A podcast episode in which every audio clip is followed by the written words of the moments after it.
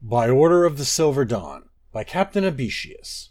Comrades, for too long we have left Moonhunter Keep grasped within the clutches of Vykosa and her pack. For too long we've allowed them to sow their malicious intent across Tamriel. For too long we've simply watched as they've grown, as they've fortified their strength, to plot their schemes of carnage and mayhem. But the Silver Dawn will stand back no longer. It's time to strike this pack of mangy dogs down once and for all. We have reason to believe the Moonhunter Pack, as they now call themselves, have begun to bolster their ranks.